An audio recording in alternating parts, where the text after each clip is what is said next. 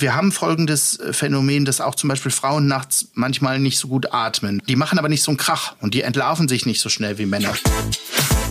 Bereit fürs Leben. Der Automol Podcast. Hallo zusammen, herzlich willkommen beim Automol Podcast. Ich bin Katrin und heute ist mal alles anders, denn wir sind nämlich heute einmal zu Gast bei Dr. Michael Feld in Frechen. Hallo, Herr Dr. Feld. Hallo. Hallo. Herr Dr. Feld, Sie sind Facharzt für Allgemeinmedizin, Somnologe, Schlafforscher, Medizinpublizist und TV-Experte. Erste Frage, die sich mir wirklich aufdrängt. Wie haben Sie geschlafen? Ja, ich bei der Hitze jetzt eher was schwierig. Ne? Es hat lang gedauert, bis ich drin war, aber jetzt geht's. Geht also nicht nur uns Normalsterblichen so. Finde ich super. Ähm, Sie sind Schlafforscher, Schlafmedizin. Warum? Was ist, was, was reizt Sie daran? Was, was ist so faszinierend? Ich bin wie die Jungfrau zum Kind mal irgendwann dazu gekommen. Ich hatte eine erste Stelle ähm, auf der schönen Nordseeinsel Sylt, ganz normale innere Medizin und sowas, was man so machen muss am Anfang. Und die hatten da halt auch ein Schlaflabor und brauchten irgendeinen, der es macht. Und damals gab es noch dieses AIP, also da gab es wenig äh, Geld und dann Ah. hat man das als Zusatzjob gemacht und da bin ich sozusagen zum äh, Schlaf gekommen. Ja, und das war halt und ist es bis heute spannend, weil das immer noch so ein bisschen Blackbox ist, ja, weil die Wissenschaft und Medizin vom Tage, die ist sehr stark ausgearbeitet. Jeder geht beim Check-up, das kennt man, aber die Nacht Ja. wird halt Ja. nicht so angeguckt und das ist bis heute spannend. Genau, das ist halt wirklich so faszinierend. Ähm, was macht die Faszination aus? Was untersucht ein Schlafforscher dann? Lege ich mich hin, krieg dann meine, werd dann verkabelt, krieg dann meine Kabel so schön ans Hirn. Genau, also das Gros dessen, was ein Schlafmediziner macht, ist sozusagen ähm, Leuten irgendwelche Messgeräte anzulegen, sie mit entweder mit nach Hause zu geben oder das im Schlaflabor zu machen. Und dann schauen wir uns eben verschiedenste Sachen an, die äh, im Schlaf ablaufen. Körpersignale, also zum Beispiel Gehirnströme, Atmung, Muskelspannung, Sauerstoff, wie atmet der, was macht der nachts, bis hin, dass wir sehen können, ob sie träumen und wie intensiv, leider halt noch nicht was. Also wir können eben mit unseren Elektroden eben sehen, so. diese REM-Phasen, wenn ihre Augen so zucken, dieses Rapid Eye Movements. Manchmal veräpple ich die Patienten und sage, wer kriegt denn die CD mit ihren Traumbildern? Und dann gucken die immer ganz äh, erstaunt. Aber das, ja, und so, das sind, äh, da gibt es noch mehr Verfahren, Mhm. die wir machen. Aber das Gros ist, dass wir erstmal gucken, diagnostizieren und dann eben behandeln. Sie haben ja viele Patienten über die Jahre hinweg behandelt. Gibt es so klassische Patientenbilder? Ja, also man kann das grob in zwei große Gruppen teilen. Das eine, und das ist tatsächlich auch immer noch so das Gros, ähm, sind schlafbezogene Atmungsstörungen, also Schnarchen und Schlafapnoe. Also das sind häufig Männer, die von ihren Frauen geschickt werden, weil die nachts einen Krach machen oder keine Luft mehr kriegen. Und die andere große Gruppe sind eben die Ein- und Durchschlafgestörten, die entweder erst gar nicht in den Schlaf Okay. kommen. Ähm, Ich und das ist sozusagen eben auch was, was deutlich zunimmt.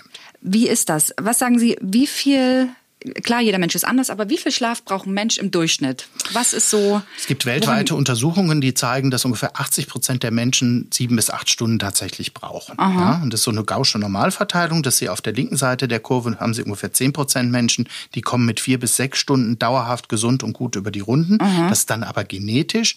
70 bis 80 Prozent brauchen eben sieben bis acht Stunden. Und auf der rechten Seite der Kurve haben Sie nochmal 10 Prozent Menschen, die brauchen wirklich neun bis zehn Stunden Schlaf. Die sind in einer Gesellschaft, die morgens früh um acht anfängt, natürlich so ein bisschen äh, schlecht aufgestellt. Viele Topmanager, das kennt man ja, schlafen wirklich wenig. Das ist, ist das so, ist das typisch? Oder was ist da so Ihre Einschätzung? Oder ist das halt, äh, fordern die ihren Körper dann einfach zu viel? Ja, das ist eine spannende Frage. Das ist wahrscheinlich Henne und Ei auf Dauer vermixt. Einerseits fordern solche Jobs, Spitzenmanager-Jobs, Spitzenpolitiker-Jobs, demjenigen einfach ein riesiges Tagespensum ab, ja, Ja. sodass sie schon gar nicht so viel schlafen dürfen, weil sonst schaffen sie den Tag gar nicht. Und dann ist es aber tatsächlich so, dass die meisten, die diese Ämter oder Jobs lange durchhalten, auch genetisch meist eben solche Typen sind, die mit wenig Schlaf gut auskommen, weil sie halten es halt sonst gar nicht durch. Sonst sind sie nach zwei Jahren einfach total mürbe und müssen den Job aufgeben. Ja, sodass man dort bei diesen Spitzenleistern sozusagen viele hat, die eben auch wenig Schlaf brauchen und die dann den anderen sozusagen suggerieren, haha, wir sind hier die Helden, wir brauchen nur so wenig und ihr seid sozusagen die Minderleister. Okay, das heißt, man kann sich nicht dran gewöhnen, wie manche sagen, nee, der Körper gewöhnt sich jetzt dran, der kommt damit aus. Auf Dauer ist das einfach schadhaft und ich krieg's halt irgendwann zurück. Also der Mensch ist ein ziemlich anpassungsfähiges Wesen und über eine gewisse Zeit kann man sich sicherlich an vieles gewöhnen, auch mhm. mit weniger Schlaf auszukommen. Wir kennen das von den ganzen Müttern eben mit kleinen Kindern und teilweise noch Beruf obwohl die oft sehr gemürbt sind, mhm. halten sie es dann doch irgendwie durch, ja, weil der Mensch extrem zäh ist. Mhm. Nur wenn sie das über eine viel zu lange Zeit mit zu mhm. wenig, dann merken sie es.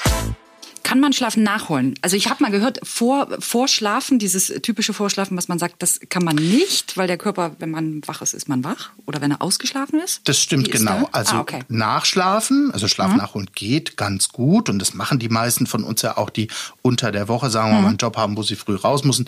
Die meisten schaffen dann gar nicht ihre sieben, acht Stunden, sondern dann mhm. hat man so ein bisschen Schlafdefizit über die Woche angehäuft, was man dann am Wochenende die meisten dann nachschlafen oder ausschlafen. Mhm. Und das klappt auch ganz gut. Das darf halt nur nicht zu krass sein. Wenn Sie jetzt jeden Tag zwei Stunden Defizit haben, das kriegen mhm. Sie nicht mehr weggeschlafen. Ja. Und Vorschlafen geht deshalb halt nicht so richtig gut, weil Sie müssen ja einen gewissen Schlafdruck aufgebaut haben, um überhaupt zu pennen. Ja, eben. ja? Und den brauche ich halt erstmal. Und deswegen ist das mit ja. dem Vorschlafen manchmal was schwierig. Was mir halt immer echt auf die Nerven geht, ist, wenn ich unter der Woche relativ zeitig aufstehe und dann sage ich am Wochenende, ja, jetzt schlafe ich mal aus. Und dann, ding, 7 Uhr, Augen auf, ja. weiß ich nicht, ich tanze Polka und das ist das halt ist natürlich so, oh. auch eine Gewöhnung und die innere Uhr äh, ist sagen wir mal, dann trainiert auf diese bestimmte Uhrzeit. Und das haben manche Leute halt auch drin. Oh. Das ist natürlich nicht so schlimm jetzt. Ne? Aber Weil, nervig. Ja klar, sie Für wollen mich. halt ausschlafen. Ja. Dann muss man halt gucken, ob man sich vielleicht mittags ein Stündchen hinlegt oder ob es dann in der nächsten oh. äh, Nacht dann klappt. Wie ist das beim Schlaf? Ähm, Unterscheiden sich Männer und Frauen beim Schlafen? Gibt es da Unterschiede? Ja, es gibt tatsächlich äh, Unterschiede, die einerseits genetisch sind und andererseits auch sicherlich sozialisiert sind.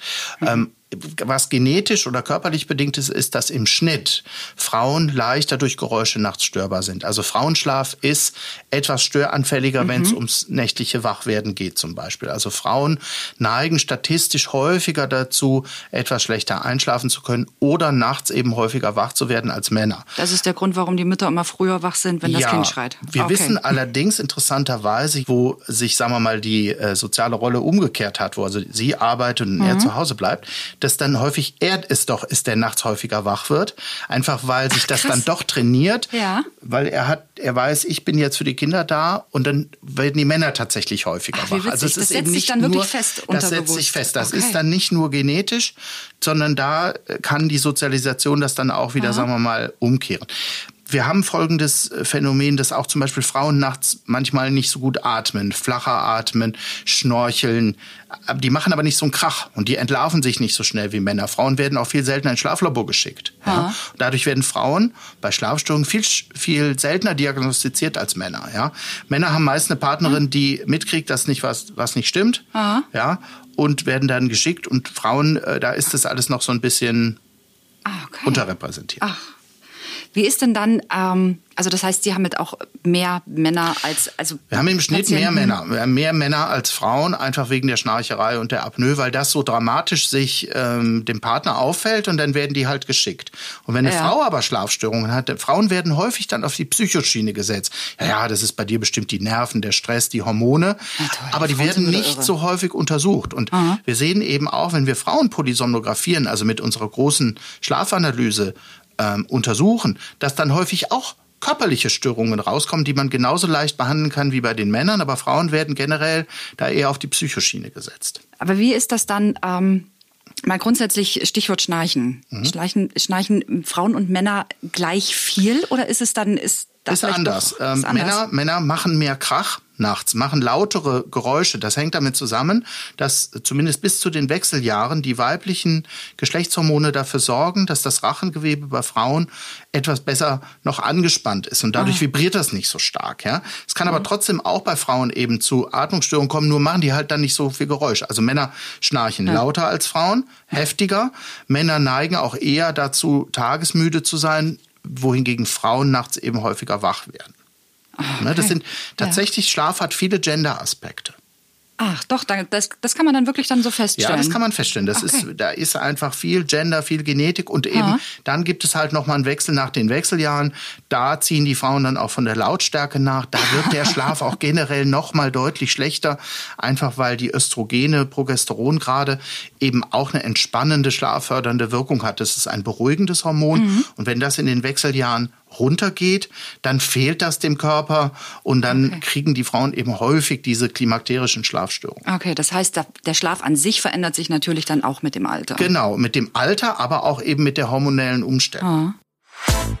Wie ist das denn ähm, gerade gesunder Schlaf? Wie, wie soll denn wirklich die perfekte Schlafumgebung aussehen? Was, was kann man machen, um oder generell, was kann ich persönlich daheim machen, ähm, um vielleicht da ein bisschen also es gibt so ein paar grundsätzliche äh, Ansätze. Das Schlafzimmer sollte dunkel sein, leise und kühl. Das hört sich trivial an, ist es aber manchmal gar nicht.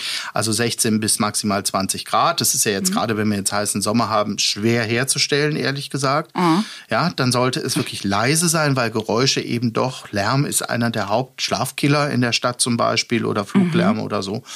Und es sollte eben dunkel sein, weil ähm, Licht zu viel helles Licht stört die Produktion des Schlafhormons Melatonin. Mhm. Schon ein kleiner heftiger Lichtimpuls kann bei manchen Leuten komplett für zwei, drei Stunden die Melatoninproduktion unterdrücken. Mhm. Das geht über die Netzhaut, das wird sofort in der Zirbeldrüse mhm. das Melatonin runterreguliert. Deswegen sagt man, mach es schön dunkel und wenn du nachts zum Beispiel zur Toilette musst, lieber gedimmtes, leichtes Licht und nicht sofort volle Elle da die Kavallerie an. Hm. Super. Das heißt aber gerade in ähm, Geräusche, dass es leise sein soll, ähm, Fernseher, Radio, irgendwas zum, zum Einschlafen. Es gibt ja so bestimmte Einschlafhilfen. Manche hören Hörbuch oder gucken Fernsehen, was auch immer. Das komplett verbannen? Nee, man kann das ruhig machen und für manche ist es ja auch gut. Aber ich würde dann immer empfehlen, dass man zum Beispiel so eine Zeitschaltuhr zwischenbaut, dass okay. man sagt, Mensch, spätestens eine Stunde nach, dann, dass es sich abschaltet, dass ja. es nicht die ganze Nacht durchdudelt, weil dann ist es wieder kontraproduktiv. Ja. Ich finde es nicht so schlimm, wenn Leute sagen, Mensch, ich, das, mir tut das so gut, ich komme dann runter. Mhm ja, viele hören dann wirklich ihre Kinder Benjamin Blümchen oder Baby Blocksberg Kassetten, einfach weil das so ein Ritual und von früher schöne Erinnerungen, Kindheit, ja. da war noch alles in Ordnung. Nur man sollte das halt nicht die ganze Nacht dann durch Okay. Dudeln lassen. Super Stichwort Ritual. Gibt es bestimmte Abendrituale, um sich selber klar? Man kennt das ja, man ist aufgeregt, kann man nicht schlafen. Das heißt, ich muss ja persönlich selber erstmal ein bisschen runterkommen.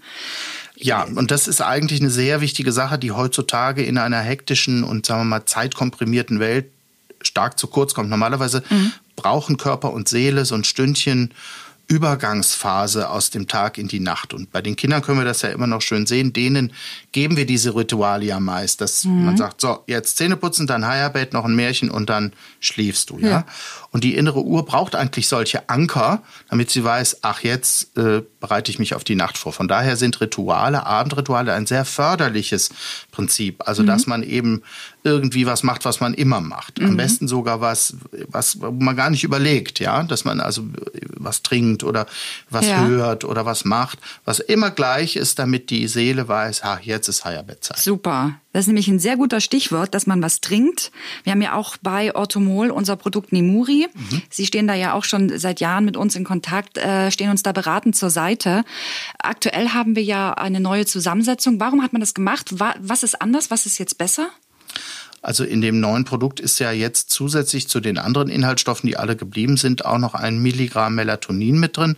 Und ähm, gerade die Mischung, also die Kombination verschiedener Substanzen, ähm, ist schlafförderlicher, als wenn man jetzt nur eine Einzelsubstanz nimmt. Das war ja vorher auch schon so. Sie hatten immer schon in ihrem Produkt verschiedene Sachen drin, die sich sehr schön ergänzen.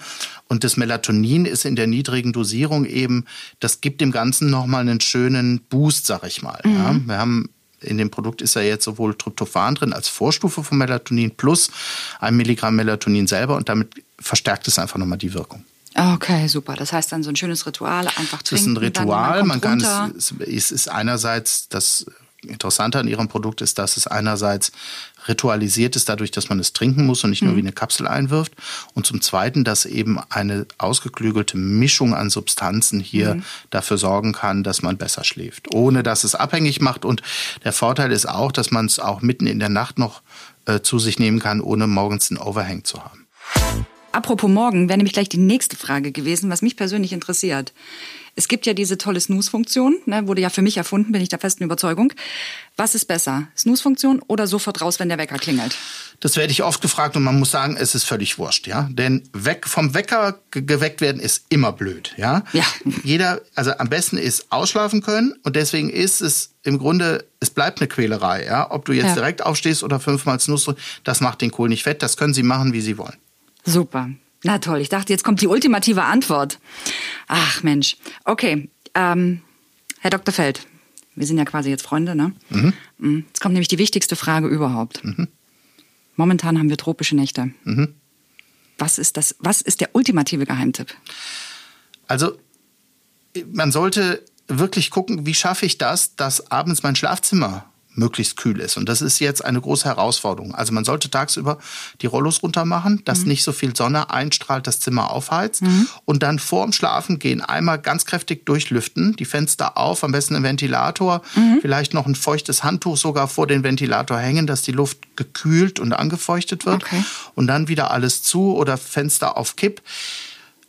Also man kann halt nur gut schlafen, wenn es nicht zu heiß ist. Denn normalerweise muss der Körper der Körperkern muss runterkühlen nachts. Da gibt es einen Schalter im Gehirn, der uns das Einschlafen und Durchschlafen erst ermöglicht, wenn der Körper so ein Grad runterkühlen kann. Mhm. Und das schaffen wir natürlich dann schwer.